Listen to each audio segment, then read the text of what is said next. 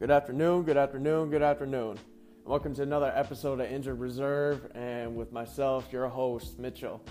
So, before I start off anything today, um, I just gotta, you know, give my hearts and prayers, my condolences to uh, to the two victims today here at Central Michigan University. I live here I'm Mount, in Mount Pleasant University. I personally never attended Central. I go to a different school in Columbia Southern University online. But when I heard the news of another shooting on campus, I was just like, again? like, it's sad that I feel like us as people here in the society become so prone, just so normalized to this kind of thing. You know what I mean? So it's just, I don't know. It's just, it's sad to hear things like this, but it wasn't it wasn't uh, technically labeled as a school shooting. This was more of a domestic thing, as what everyone is calling it on the news. Uh, one person killed two people, and supposedly the rumors that this young man uh, killed these two people were his parents. So I just, uh, it just it blows my mind. I could never imagine doing something so just crazy like that. But uh, it's very sad, nonetheless. But um, anyhow, uh, to anyone out there having a little problems, whatever it may be, I'm with you. Uh, it sucks, but uh, let's try and uh, end this day off right. So here at Injured Reserve, uh, we got a couple topics. And I got a few requests to do again the MJ LeBron James debate, so I'll bring that up for a little bit and alongside with uh, the Tom Brady and Bill Belichick era, is that coming to a close? And then uh, just the NBA season so far, man. Uh, playoffs are upon us sooner than you think. Uh, so, uh, yeah, we have a few things to cover. I hope you all enjoyed today's episode. And welcome back to Injured Reserve. Now, I know what a lot of you are thinking when it comes to the MJ LeBron James debate. And it's just one of those things that's never gonna end. You know, it's like, you know, Batman, Superman, or Superman, Goku, or you know, whatever.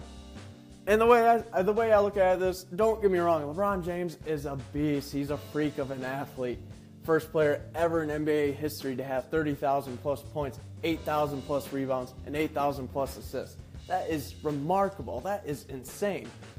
But the way I look at it, especially in this era of the NBA, and in which case that's not his fault, man, to me, it's hard for me to watch the NBA.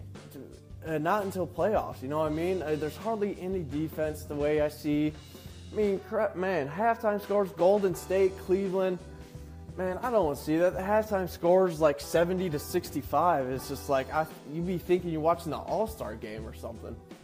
But you look at what who LeBron James has played with in his career. You look at Antawn Jamison, Ray Allen, Chris Bosh, Dwyane Wade, uh, Shaq, Kevin Love. I mean, that's a pretty that's a pretty solid resume of players you played with. I mean, that's six Hall of Famers right there. Michael played with Pippen, a Hall of Famer in the in the stint in the first three-peat, and then they added Rodman, who's also another Hall of Famer. Then you uh, don't get me wrong, it takes other great players to get where they want to be to win a championship. But I hate how everyone said, you know, Michael had Pippen and la la la. It's like, yeah, we get it, but so did LeBron James had his help too. But for some reason, all LeBron James fans, and which I am a fan, but like the hardcore fans, fail to understand that.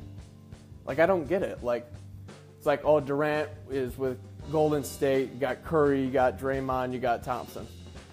But they failed to recognize the fact that LeBron went to Miami, and then Bosh, and then Wade, and then Allen.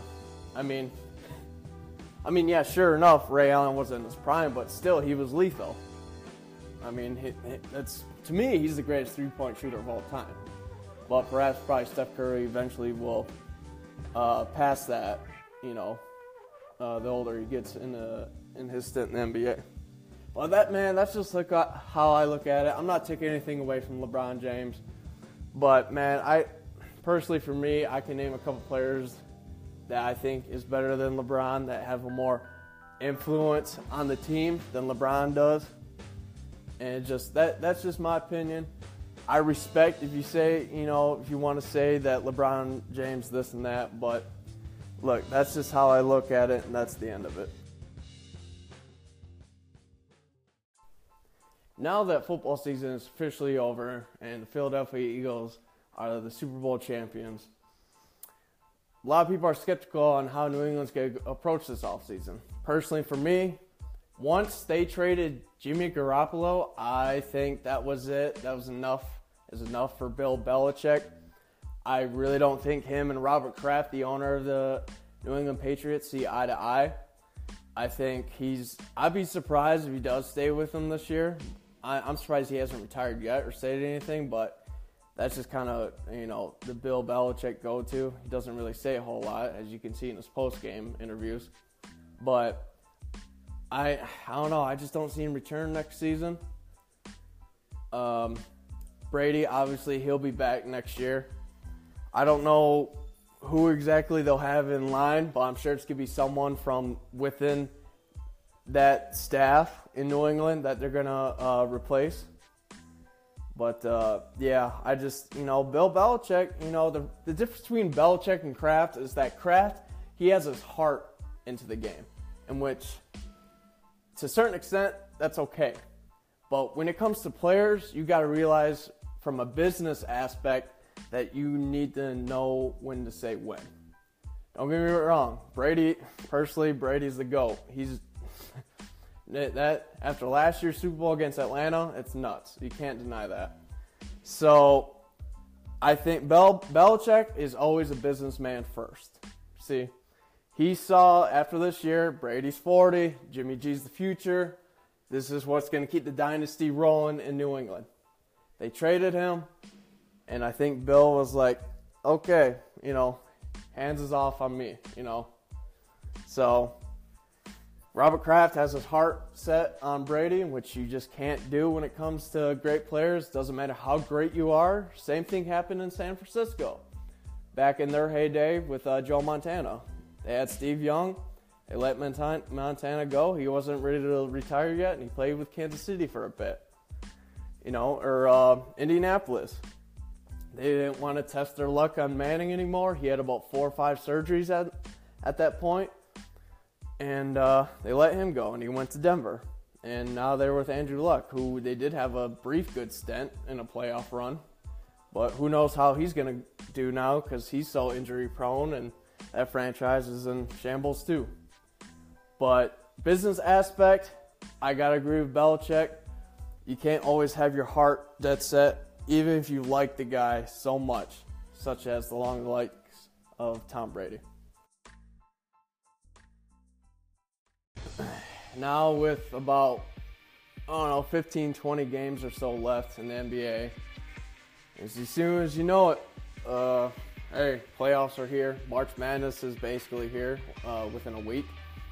Um, I gotta say this, man. Uh, I hate I hate to say it, and I hate to admit it, but I really think it's gonna be Golden State all over again. Whether you like it or not, they just it, it just it's so crazy to me because they really don't play that much uh, defense. Like they're not that harsh with it. They got Draymond, sure, but even then, like like I said, man, it comes to a certain point in the games where they just outscore their opponents. Like like they don't even care.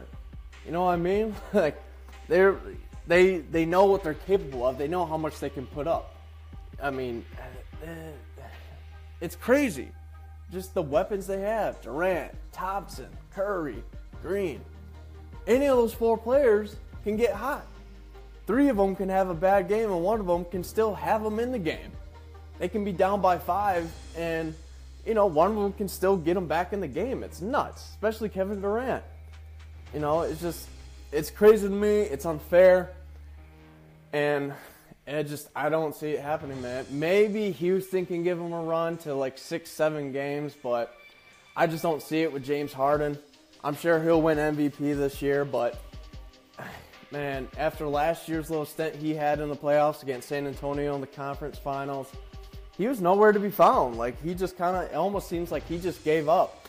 And you know that very same night when they got eliminated by San Antonio in six, he was at the club. It's like almost like he didn't care. He's like, eh, it's whatever. It's like I don't know, man. So he's you know he's kind of crumbled when it can't when it comes to uh, you know being clutch and whatnot. But uh, I don't know. I just think Golden State's gonna take it again this year, and I hope I I don't want to. I don't want to see a Golden State Cleveland. I'm an, I'm sick and tired of it.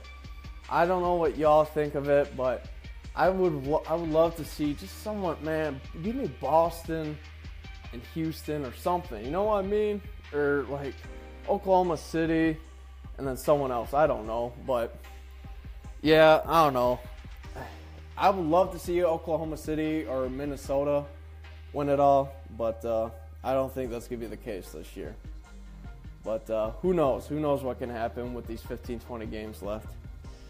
But uh, hey, that's all I got for uh, to say today on Injured Reserve Podcast. Thank y'all for listening. If you got any input, I'd be more than happy to hear. Have a great day.